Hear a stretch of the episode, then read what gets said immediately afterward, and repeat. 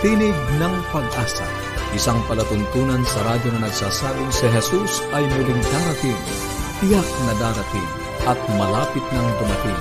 Kaya kaibigan, pumandakan siya sa lubungin.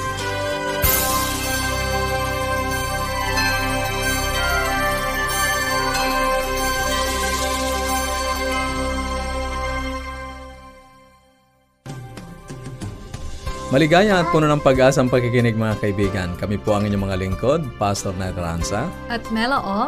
Nag-aanyaya na samahan nyo kami sa loob po ng 30 minuto upang atin pong pag-usapan ang mga bagay na magpapatatag ng ating relasyon sa ating mga tahanan at sa pagtuklas ng pag-asang nagmumula sa salita ng ating Panginoong Diyos. Kami po ay patuloy na namimigay ng mga aklat at aralin sa Biblia. Kung nais niyo pong makatanggap, makipag-ugnayan lang po kayo sa amin. Maaari po kayong tumawag or mag-text. Kung kayo po ay nagnanais makatanggap ng mga aklat at mapadalhan kayo, i-text niyo po ang inyong kompletong pangalan at kompletong address. Ito pang ating mga numero. Sa Globe, 0917-1742-777 at sa Smart, 0968-8536-607. Pwede rin po kayo magpadala ng mensahe on Facebook ang ating pong page forward slash AWR Luzon, Philippines. At kung nais po mag-send ng email, maaari niyo po itong ipadala sa connect at adventist.ph. Para naman po sa mga karagdagang Bible study resources, meron po tayong mga angkop sa bata at meron din pong for adult. Maaari niyo pong i-visit ang bibleschools.com forward slash Central Luzon. Readily available po ito at mga downloadable. Nice po namin makatanggap ng mga messages Diyos buhat sa inyo upang mapadalhan po namin kayo ng mga aralin sa Biblia at ng mga aklat na aming ipinamimigay. At bago po tayo magpatuloy, binabati po natin ang isa sa ating mga tagapakinig, si Sister Caridad Brioso ng Carmona, Cavite at ang kanya pong anak na nasa Australia. Maraming Hello salamat po. po sa inyong pagsubaybay. Sa Buhay Pamilya, makakasama pa rin po natin si Ma'am Dalba de Chavez sa pagtalakay sa kanyang paksang pinasimulan. At sa pag-aaral po ng salita ng Diyos ay ipagpapatuloy natin ang serye ng pag-aaral sa Apokalipsis ngayon. Ito po ay panibagong paksa ano, sa kabila ng libingan. Ito ay kalamang bahagi at ngayon po ay tatalakayin natin ang lalaking mayaman at si Lazarus. Napangungunahan naman sa atin ni Pastor David Morado. Ngayon po ay dadako na tayo. Welcome mga kaibigan sa bahaging Buhay Pamilya. Kahapon po ay tinalakay natin ang ano nga, tungkol sa connectedness at mas palalalimin pa po natin ang ating pag-aaral ngayon. Binanggit ni Tita Deng ano po na uh, parang kinompare niya ito sa trampoline. Trampoline, oo. yes, Pastor na Ner. mayroong mga spring na nagko-connect. Correct, Pastor Ner. At yung ating connectedness, Pastor Ner, may kinalaman to sa ating overall health and overall well-being. Ang ganda ng paglalarawan, Melo, kasi yung mga nagko-connect doon sa trampoline, Mm. siya rin yung nag-hold sa'yo pag tayo ay bumabagsak sa... Minsan may mga problemang dumarating. Yes. Pag mayroong mga social support Mm, na nice point. oo, nandoon, eh madali tayong nakakabangon. And at the same time, Pastor Ner, tayo din ay social support naman ng ibang tao. Yan ang Correct. tinatawag Mm. nating connectedness at ipagpapatuloy natin yan ngayon. Ito po ay pre-recorded na discussion namin ni Tita Deng. Ah, kanya pong mas palalawigin pa kung ano ba ang ibig sabihin ng being connected. Ibigay po natin sa kanya ang panahon. kailangan natin ang 20 to 30 people sa circle na ito ng close relationships. Maaring ang mga taong ito ay family, Okay. okay, syempre number one yon friends, Mhm. o, di ba meron tayong mga BFF, tapos mga colleagues natin, mga kasama natin sa work, yung mga ganon. So, ma'am, research pala po yun na talagang at least meron tayong 20 to 30 na network na mga tao. Yes. Wow. Sabi ko nga, nagbibilang nga ako nung isang gabi ng ah, ano, sabi ko nung rini-review ko ito, sabi ko, ang mahalaga pala dito, ah, hindi naman, sabi ko, baka ito, akala ko lang, close ako, hindi pala. Yeah. ito yon Uh, ito pala yung mga taong ah, halos araw-araw may contact ka sa kanila. Eh ngayon, hindi na mahirap. Kasi may social media. Yes. O, yes. 'di ba? Na may contact tayo sa kanila. Pero hindi yung basta contact na nagpakita ka ng pagkain tapos binati ka, hindi. Dapat yung mga positive, yung may mga positive. And then these are the people you could depend on in an emergency. Pag may nangyari sa iyo, ay it, pag tinawagan mo ito talagang Ready agad may help. responde. At ikaw din, they can depend on you also. Kaya kaya nung nga naging close eh, nandun sa inner circle ng support mo. Kaya, so kaibigan, pwede ba? Maglista ka rin. I-try ko nga yan, ma'am. Oh, Sana yeah. makaabot ako ng 30. Yeah. Yung relational trampoline natin, i-drawing mo sa papel. Aha. Ganon yon Tapos, ah, isulat mo doon sa loob ng trampoline na yon na drawing mo, yung mga names ng lahat ng mga tao na iniisip mo, they fit the criteria Mhm. na may may positive kang contact sa kanila, relationship, and then you can depend on them on emergency and they can depend on you also. Kasi ito yung mga inner support circle natin. Oh, ngayon, ah, Melo, ilan na ang naisip mo? Nakasampu ka ba? hindi ka pa, ma'am. Pero ma'am, parang comforting din for me na hindi pala kailangan sobrang dami. Minsan na-imagine ko kailangan dapat ganito ako para, Thousand? yes, para Oh. marami akong circle. Yeah. Mhm. At least 20 to 30. At saka Okay. yun talagang you have a positive Relationship, relationship with them. Yes. Yeah. Kasi, pero alam ninyo, kung kulang pa tayo dun sa listahan o kaibigan. Alright. Kasi kung katulad kita na eh, nagbilang ako, parang maabot ko yung 20 pero mas maganda siguro 30. Yan, sabi ko. Eh, kung kulang pa, we can take charge of our trampoline. Ngayon, ah, iri- pwede nating i-repair yung mga dating hindi na, yung mahina na ang kapit. Oo. Okay, one by one, i-build natin yung network natin para makaranas tayo ng bounce sa ating relationship. At alam nyo, lalo tayong magiging masaya. Kasi Wow. when we offer the same love to them and support them, kasi alam nyo, yung tayo, may sila ay ka- kasama sa spring ng ating trampoline. Pero and that, at the same time, ako rin kasama rin sa spring ng trampoline nila. Oh, nakita ninyo yun? Kaya it's never too late to begin. Kaya yung connectedness, yun ang tawag doon. Magkakakonect yun eh. Hindi pwedeng nakahiwala yung spring. So, we have to demonstrate kindness, empathy, yung care, yung support sa mga buhay ng mga tao na ating pinahahalagahan. Kaya, i-expand natin yung circle natin ng dear ones. Huwag lang tayong piling-pili. Okay. Okay? And we deliberately include others na alam natin na kailangan nila tayo. Yan. Mm, Ma'am, that's a good point. Hindi yung ikaw lang ang Yes. nangangailangan. Right. Oo. Kaya include mo deliberately. And alam niyo ang mahalaga, we have to know also the names of our children's friends. Alam niyo yon? Wow. Aka, hindi ko naisip nung una Oo yon. eh. Oo. Kasi ang aking mga anak, grown-ups na. Ang Mm-hmm. mga kakaibigan nila, grown-ups na rin. Pero nakita ko nga, because they have been very close to our children, they have been very close to us, they even call us mama, Mm-hmm. yun na rin ang tawag nila. And then, talagang, ganun pala yun. Pero ang connectedness, isa pa, you have to have undivided attention pag pinag aanuhan mo sila. Yung you have to give everything to them. It means magiging trustworthy ka rin kasi kung Yes. ano man ang kanilang sasabihin ay magiging ah, ah, katiwa-tiwala ka naman na hindi mo sila ilalaglag. And alam mo yung connections na ito, it should make a difference in the lives of people. Na Amen. gusto nilang balik-balikan yon.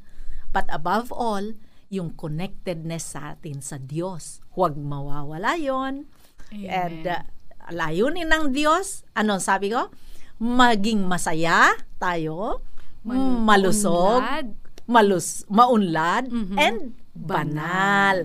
Okay, so, uh, pagpapatuloy natin ang mga pag-aaral na ito Maraming salamat, Tita Deng. Ayun pala yon Pastor Nair. Mhm. When we say being connected, it's actually the little things and being intentional. Ano, ito yung mga connections that make a difference.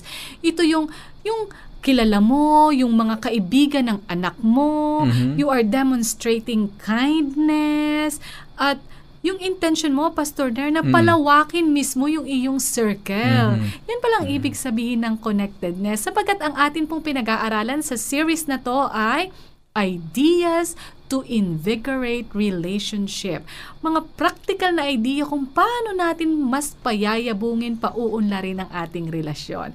Bukas po ay subaybayan nyo kami sa panibago namang paksa. Kung kayo po ay may mga katanungan or kung kayo po ay nagnanais makatanggap ng mga aklat na aming pinamimigay, makipag-ugnayan lang po kayo sa amin. Maaari po kayong tumawag or mag-text. Ito po ang ating mga numero. Sa Globe, 0917-1742-777. At sa Smart, 0968-8536-607. Pwede rin po kayo magpadala ng mensahe on Facebook. I-like ito at i-share ang ating page forward slash AWR Luzon, Philippines or mag-send po ng email sa connect at adventist.ph. Ngayon naman po ay dadako na tayo sa ating pag-aaral ng salita ng ating Panginoong Diyos sa pangunguna ni Pastor David ah, Morado, ang Youth Ministries Director ng ah, North Philippine Union Conference sa pagpapatuloy ng paksang kanyang pinasimulan sa ikalimang bahagi, ang lalaking mayaman at si Lazarus. Ipagkalob natin ang panahon kay Pastor Dave Morado. Okay, magandang araw po muli sa inyo mga kaibigan, sa aming mga tagapanood. Sa oras na ito ay magpapatuloy po tayo sa ating serye ng ating temang pinag-aaralan sa kabila ng libingan. At ang title po ng ating pag-aaral ngayong araw na ito, Ang Mayamang Tao at Lazarus. Gaya ng ating pinag-aaralan, ito po ay may kinalaman pa rin sa kalagayan ng patay at sa kabila ng libingan. At dito, susuriin nating patuloy yung mga talatang madalas na ginagamit bilang katibayan kapag ang isang tao ay namatay, ah, kung siya ay mabuti, sabi ng marami, ay diretso siya sa langit, siya ay aakyat sa langit, kung siya ay masama, meron tayong kaibigan na mahal sa buhay, na namatay, ay pupunta sa impyerno, pero kung siya naman ay mabuti ng kaunti, masama ng kaunti ay sa purgatorio. Gaya ng ating pinag-aaralan ay wala pong ganong aral sa banal na kasulatan. At maraming mga tao ang nalilito tungkol sa kalagayang ito. Kaya ngayon ay pag-aaralan natin ng isang talinhaga na natala sa Biblia na misay ginagamit para tayo ay linlangin sa maling turo at aral na may kinalaman sa kamatayan. Ito po ay masusumpungan sa Lucas sa Kapitulo 16, ang talata ay 19 hanggang 31. Ito po tandaan natin, ito isang talinhaga ng mayamang tao at si Lazarus na kasaysayan. Ang sabi roon, may isang taong mayaman na nagsusuot ng kulay ube at pinong lino at nagpipista araw-araw sa maraming pagkain. At sa kanyang pintuan ay nakahandusay isang pulubi na ang pangalay Lazaro na puno ng mga sugat na naghahangad na makakain mula sa mga nahuhulog sa hapag ng mayaman. Maging ang mga aso ay lumalapit at hinihimura ng kanyang mga sugat. At nangyari na matay ang pulubi at siya'y dinala ng mga anghel sa kandungan ni Abraham. Namatay din naman ang mayaman at inilibing. At mula sa Hades, sa kanyang pinagdurusahan ay tumingala siya at nakita sa malayo si Abraham at si Lazaro sa kanyang kandungan. Siya'y sumigaw at sinabi, Amang Abraham, maawa ka sa akin. Suguin mo si Lazaro upang itubog niya sa tubig ang dulo ng kanyang daliri at palamigin ang aking dila sapagkat nahigihirap ako sa apoy na ito. Subalit sinabi ni Abram, Anak, alalahanin mo na ang iyong buhay ay tinanggap mo ang iyong mabubuting bagay at si Lazaro naman ay ang masasamang bagay. Subalit ngayon ay inaaliw siya rito at ikaw ay nagdurusa. Bukod dito may isang malaking banging inilagay sa pagitan natin upang ang mga nagnanais tumawid buat dito patungo sa inyo ay hindi maaari. At wala ring makakatawid mula riyan patungo sa amin. At sinabi niya, kung gayon, ipinapakiusap ko sa iyo, Ama. na isugo mo siya sa bahay ng aking ama sapagkat ako'y may limang kapatid na lalaki upang magpatotoo sa kanila nang hindi sila mapunta sa dakong ito ng pagdurusa. Subalit sinabi ni Abraham, nasa kanila si Moises at ang mga propeta, hayaan mo silang makinig sa kanila. Sinabi niya, ay pumunta ka sa kanila at sila'y magsisi upang sila'y hindi rin mamatay na gaya ng aking kalagayan. Sinabi niya sa kanya, kung hindi nila pinakikinggan si Moises at ang mga propeta, hindi rin sila mahihikayat kahit may isang bumangon mula sa mga patay. Ito po ay ginagamit ng marami ang mga talatang ito, parabola, na gusto nilang patunayan na yung mga namamatay na masama ay napupunta sa impyerno, yung matuwid pumupunta sila sa langit.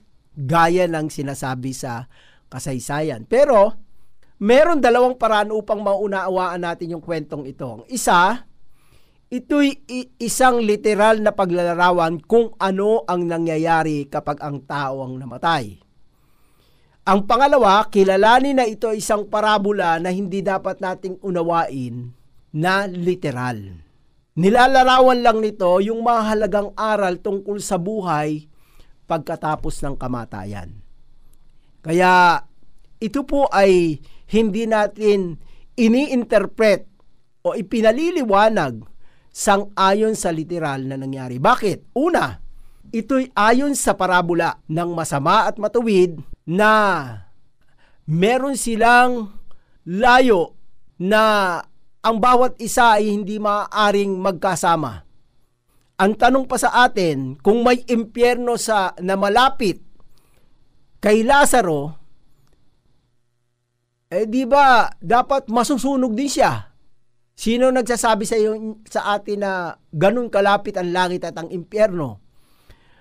At ang sabi pa rito ay mag, may magagawa ba yung patak ng tubig sa lawa ng apoy para maibsan? Kaya hindi natin masasabing kayang gawin yon pero parang malabo.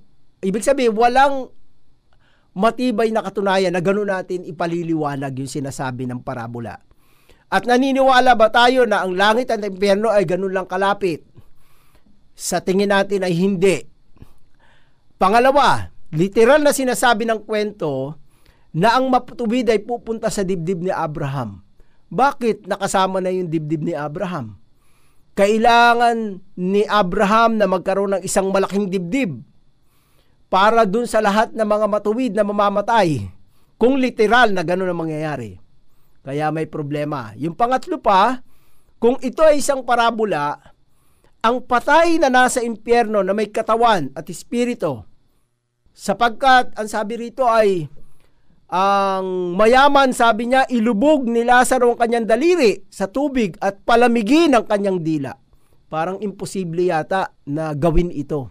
Kaya meron ditong mga interpretasyon na hindi natin basta paniniwalaan sang-ayon sa pagpapaliwanag ng marami. Walang naniniwala ang patay ay pupunta sa langit na may katawan. Wala po. Meron, babaguhin sang-ayon sa ating pag-aaral. Kung ang totoo ang katawan at espiritu at kaluluwa pumupunta sa langit, ano yung namatay? Ibig sabihin, walang namatay. Kasama na yung katawan eh. Kaya wala po. Kung walang namatay, kung gayon, si Jesus hindi rin namatay wala rin nagtubo sa ating mga sala. Kaya hindi po yun ang interpretasyon nito. Malinaw na yung kwento ay isa lamang parabola. Hindi ito maaaring magsalita tungkol sa katotohanan. Ang totoo ay ang kwentong ito ay natagpuan sinaunang sa sulatin sa Babylonia at tinatawag na Gemara Babylonicus. Ito ay binanggit ni Robert Seringham na kanyang librong Joma. Ito ay kwento na alam ng mga tagapakinig ni Jesus Ibig sabihin, ito ay isang kwento na binasihan yung mga turo at aral doon sa Babylonia. Una, ginamit ni Kristo ang talinghagang, talinghagang ito upang magturo na ang mga hindi maniniwala kay Moises sa mga propeta ay hindi maniniwala kahit na may isang tao na bumangon mula sa mga patay. Ibig sabihin, kung talaga hindi ka maniniwala sa sinasabi ni Moises at ng mga propeta, kahit may bumangon pa isang patay, hindi talaga sila maniniwala. Pangalawa, magtiwala tayo sa banal na kasulatan na sino man na hindi inaangking bumabalik mula sa mga patay. Pangatlo, dahil di na niyang turuan na kapag namatay tayo, ang ating hantungan ay hindi na mababago. Yun yung mga leksyon na makukuha natin dun sa parabola. Kaya ibig sabihin, wag nating tignan na may mga himalang mangyayari tungkol sa katotohanan sa kalagayan ng mga matay. Maliwanag ang sinasabi ng banal na kasulatan kung nais nating makarating ka sa langit, sumunod tayo habang tayo nabubuhay ngayon. Huwag nating isiping pwedeng mangyari yon. At sinasabi rito, may isa pang talata binabanggit sa Bible na binabanggit nilang ito yung may pagkabuhay na yung mga patay ay nagpapakita. Ito yung sa Mateo 17.3. Si Jesus kasama nila si Pedro, Santiago at Juan doon sa bundok ay yun yung kwento ng pagbabagong anyo. Sabi sa Mateo 17.3, nagpakita sa kanilang harapan sina Moises, Elijah na nakikipag-usap kay Jesus. Tinawag itong pagbabagong anyo, yung kasaysayang ito. Ito ay patunay na sinasabi nila na yung mga patay ay dumediretso sa langit dahil nakita nila si Moises at Elijah na kapwa na buhay sa panahon ng lumang tipan at nakita na buhay na kasama ng ni Jesus. Alam niyo po, ang kasaysayang ito ay ang konteksto ito ay mababasa natin yung salaysay.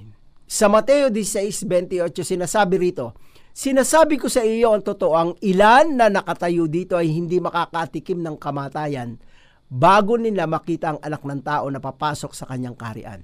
Ibig sabihin, binanggit na ng Panginoon na merong mga espesyal na mga tao na hindi sila makakaranas ng kamatayan. At itong binabanggit na ito ng ating Panginoon ay walang iba kundi ang karanasan ni Moises at ni Elijah.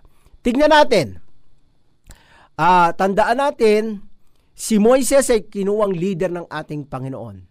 At siya ay pinili ng Panginoon na manguna sa bayan ng Israel merong na, sin, sinasabi sa kasulatan sa ikalawang Pedro, sapagkat kami hindi sumusunod sa mga katang-isip na ginawang may katusuhan ng aming ipaalam sa inyo ang kapangyarihan at pagdating ng ating Panginoong Heso Kristo, kundi kami ay mga saksing nakakita ng kanyang kadakilaan. Ito ang sabi ni Pedro sa kanyang sulat.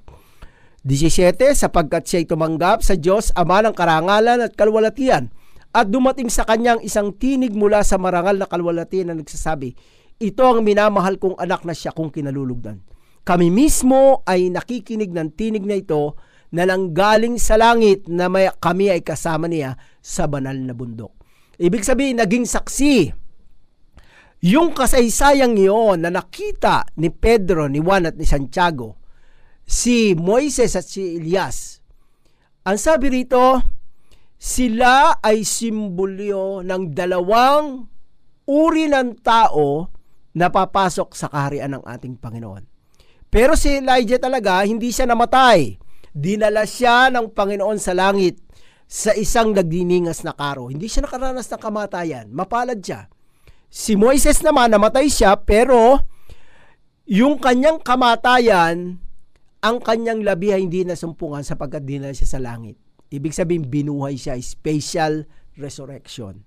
Kaya alam ninyo, sa Biblia mayroon dalawang uri ng tao na binigyan sila ng karapatang mabuhay doon sa langit, nakasama ng ating Panginoon. Si Moises, nagre-represent siya doon sa mga buhay na daratnan ng Panginoon na si Elijah. Si Moises naman, siya yung mga nangamatay na bubuhayin na kasama ng ating Panginoon. Ibig sabihin, nagre-represent sila sa dalawa. Kasi di ba pinag-aralan natin na sa pagdating ng Panginoon, ibabangon yung mga nangamatay at merong darat ng buhay, yung pong representasyon ni Moises at ni Elias. At sa Judas 9, ito'y may sinasabi rito tungkol sa pagkabuhay ng katawan ni Moises. Ang sabi rito sa talatang 9 ng Judas, Ngunit kahit ang arkanghel na si Michael, nang siya ay nakipagtalo sa demonyo tungkol sa katawan ni Moises, ay hindi naglakas loob na magdala ng isang mapanirang akusasyon laban sa kanya. Ngunit sinabi, Saway ka ng Panginoon, no? sawayin ka ng Panginoon. Kasi, dinala talaga ng Panginoon. Yung labi ni Moises hindi nasumpungan.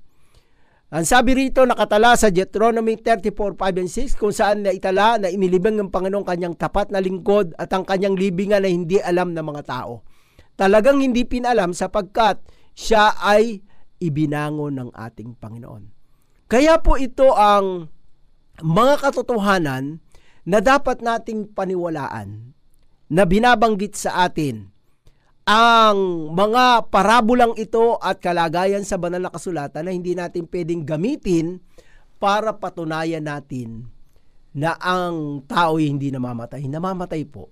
Meron lamang special na mga tao na binangon ng Panginoon, balit ito ay nagre-represent sa kanyang uh, bubuhayin sa kanyang pagbabalik. Naway ang mga katotohanan ito ay nagbigay linaw sa atin na sa kabila ng libingan, may kamatayan, subalit sa kabila ng libingan, may pag-asa ng pagkabuhay na maguli sa muling pagbabalik ng ating Panginoong Hesus. Marami pong salamat sa inyong pakikinig.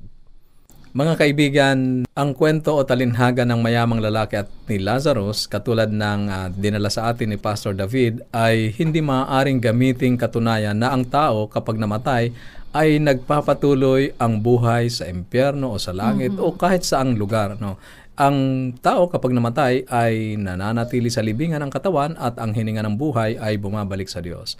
So Isa, anong ibig sabihin yan, Pastor Nair, hmm. ng kwento na yan? Oh, ito ay isang talinghaga at hindi maaaring unawain sa literal na kaparaanan. Pangalawa, ginamit ni Jesus ang talinhaga upang ituro na ang hindi naniniwala kay Moises at sa mga propeta ay talagang hindi maniniwala kahit na mayroon pang bumangon mula sa mga patay. At pangatlo ay itinuturo lamang ni Jesus na sa kamatayan ay hindi mababago ang ating hantungan. Taliwas sa ilang paniniwala na maaari pang mabago sa pamamagitan ng mga pagpapadasal at iba pang mga seremonya. Kaya kung nais nating maligtas ngayon ang tamang pagpapasya habang tayo ay nabubuhay pa sapagkat sinasabi niya sa panahong kanais-nais ay pinakinggan kita at tinulungan kita sa araw ng kaligtasan. Ngayon na ang panahong kanais-nais, ngayon na ang araw ng kaligtasan sang-ayon sa ikalawang Korinto, Kabanatang 6, Talatang 2. Kung kayo po ay may mga katanungan or nagnanais po kayo na mag-aral pa ng mas malalim ng banal na kasulatan, makipag-ugnayan lang po kayo sa amin Maaari po kayong tumawag or mag-text. Ito po ang ating mga numero. Sa Globe, 0917-1742-777. At sa Smart, 0968-8536-607. 07. Pwede rin po kayong mag-iwan ng comment sa ating Facebook page forward slash AWR Luzon, Philippines or mag-send ng email sa connect at adventist.ph. Nais po namin makatanggap ng mensahe buhat sa inyo. Muli kami po ay nagpapasalamat sa inyong pagsubaybay at sa atin pong pansamantalang pag-iwahiwalay. Baunin natin ang salita ng ating Panginoong Diyos sa Apokalipsis, Kabanatang 22, Talatang 20, ang nagpapatotoo sa mga bagay na ito ay nagsasabi, O, darating ako. At habang inaantay natin ang kanyang pagdating, panghawakan natin ang kanyang mga salita sa Isaiah 59.1. Narito ang kamay ng Panginoon na hindi maikli na di makapagliligtas, ni hindi mahina ang kanyang pandinig na ito'y hindi makaririnig. Bukas mo muli